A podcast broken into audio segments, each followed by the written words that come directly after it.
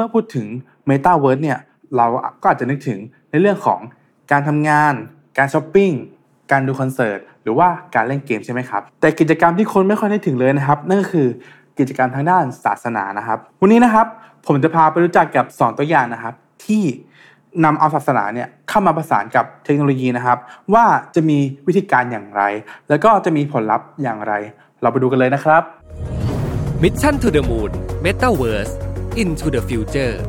เตรียมรับและปรับตัวกับโลกใบใหม่ ที่ไปได้ไกลกว่าเดิม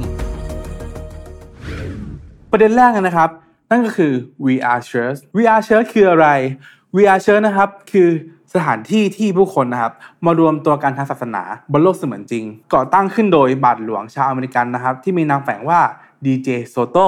โดยตั้งแต่ก่อตั้งมานะครับ VR Church เนี่ยก็เติบโตขึ้นมาเรื่อยๆในทุกๆปีนะครับ โดยในเช่วงแรก ๆนะครับ VR Church เนี่ยก็ยังไม่ได้มีผู้คนมากมายนะครับ แต่ว่าจะมีผู้คนที่ประกอบไปด้วย 3 กลุ่มเลย นั่นก็คือ 1. กลุ่มผู้คนที่เชื่อทางศาสนานะครับ 2. กลุ่มผู้คนที่ไม่เชื่อนะครับ และ 3. กลุ่มอายายานิยมนะครับ โดยหนุ่มในผู้เข้าร่วมนะครับ เขาก็ได้ออกมาเปิดเผยว่าเขาเนี่ยหันมาเข้าร่วมกิจกรรมทางศาสนาใน VR Church เนื่องจากสถานการณ์โควิด -19 นะครับ ที่เขาเนี่ยไม่สามารถไปโบสถ์ได้เหมือนเดิม แต่เมื่อเขาอะ ได้ลองเข้าร่วมกิจกรรมทาง VR Church แล้วนะครับเขาบอกเลยว่าเนี่ยเป็นอะไรที่แปลกใหม่ แล้วก็น่าตื่นเต้น แล้วก็ดีกว่าที่คิดอีกด้วยครับ เขายังเล่าไปต่อนะครับว่าเขาเนี่ยได้สามารถเดินไปตามเส้นทางที่คัมภีร์ไบเบิลกำหนดไว้ มีหินผา มีทุ่งหญ้าที่กว้างขวาง มีแม่น้ำนำทานนะครับ และที่พิเศษสุดๆเลยนะครับ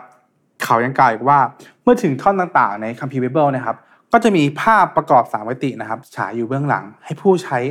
VR Church เนี่ยได้เห็นอีกด้วย และนี่นะครับเป็นอะไรที่สร้างสรรค์แล้วก็ปรับตัวได้อย่างดีเลยทีเดียวนะครับมาถึงตรงนี้แล้วนะครับ เพื่อนๆนะอยากจะรู้ใช่ไหมครับว่า แล้วพุทธศาสนาเนี่ยเป็นอย่างไรบ้าง ในช่วงปลายปีที่ผ่านมานะครับ หลายคนอาจจะได้เห็นกันไปแล้วกับนิทรรศการออนไลน์นะครับ ที่ชื่อว่ามุทิตาซึ่งจัดโดยวัดธรรมกายนะครับ โดยผู้เข้าชมงานนะครับ สามารถรับชมได้แบบ 360 องศานะครับ ผ่านอุปกรณ์ง่ายๆทั่วไปนะครับ เช่น โทรศัพท์มือถือคอมพิวเตอร์ และก็สามารถเข้าร่วมแบบแว่น AR ก็ได้เช่นกันนะครับ ซึ่งนี่นะครับนับว่าเป็นการปรับตัวได้อย่างรวดเร็ว แล้วก็ตอบรับกับกระแสเมตาเวิร์สอย่างดีเลยนะครับ แต่อย่างไรก็ตามนะครับเรื่องที่พูดถึงกันอย่างมากเลยนะครับ ในปีที่ผ่านมา น่าจะเป็นพระมหา AI หรือว่าหลวงพี่เสมือนจริง ที่สร้างขึ้นมาจาก CG ที่มาพร้อมกับสโลแกนนะครับ ที่กล่าวว่าธรรมะคือแนวทาง ไม่ใช่อัตลักษณ์หรือตัวตน ผมขอยกตัวอย่างหลักธรรมคำสอนนะครับ สักสองข้อนะครับ ข้อแรกเลยเขาบอกว่าชีวิตเนี่ย มีขึ้นมีลงคริปโตเองก็เช่นกันนะครับ ชีวิตคนเรามีแค่นี้ ตอนราคาดีก็ดีใจ ตอนติดดอยก็ต้องทำใจนะครับโยมเจริญพรอ่าข้อสองนะครับ อัตตหิอัตโนนาโถ ตนเป็นที่พึ่งแห่งตน แต่อัตมาเป็น AI ต้องพึ่งตัวเองกันนะครับ โยม อืม นี่นะครับก็เป็นหลักคำคำสอนเบื้องต้นที่เข้าใจง่าย แล้วก็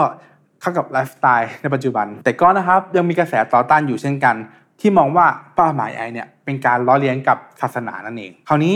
ผมจะพาทุกคนไปดูถึงประโยชน์ที่เกิดขึ้นในโลกเมตาเวิร์สต่อศาสนากันนะครับ ประโยชน์แรกนะครับ ที่มากับเมตาเวิร์สนั่นก็คือ ในเรื่องของเทคโนโลยีนะครับ ที่เข้ามาช่วยในการสวดมนต์แล้วก็เข้ามาช่วยในการศึกษาหลักคำคำสอนของพระพุทธศาสนานะครับแทนที่เราจะท่องคำสวดมนต์ซ้ำๆไปมาตามความเคยชินนะครับ เราเนี่ย ก็อาจจะได้เห็นภาพเหตุการณ์ ตามที่คำสอนนะครับ บรรยายแล้วก็ได้เข้าใจเนื้อหามากขึ้นอีกด้วยนะครับ ประโยชน์ข้อต่อมานะครับ นั่นก็คือผู้ที่มีข้อจำกัดทางด้านร่างกายเนี่ย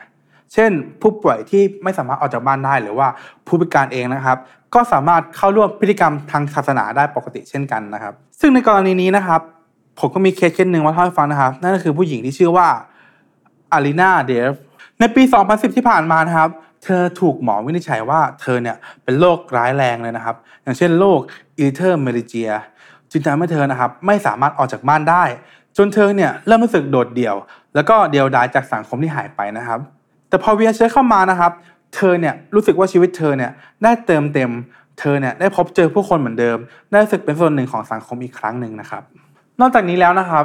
ไม่เพียงแต่ผู้ที่มีข้อจำกัดทางด้านร่างกายเท่านั้นนะครับ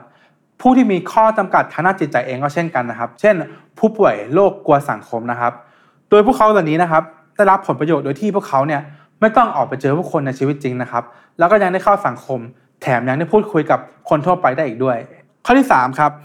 โลกเสมือนจริงเนี่ยทำให้เราก้าวผ่านเรื่องรูปลักษณ์ภายนอกได้ การรวมตัวกันในโลกจริงปัจจุบันนะครับ หลายคนเนี่ยอาจถูกตัดสินอยู่แล้วว่า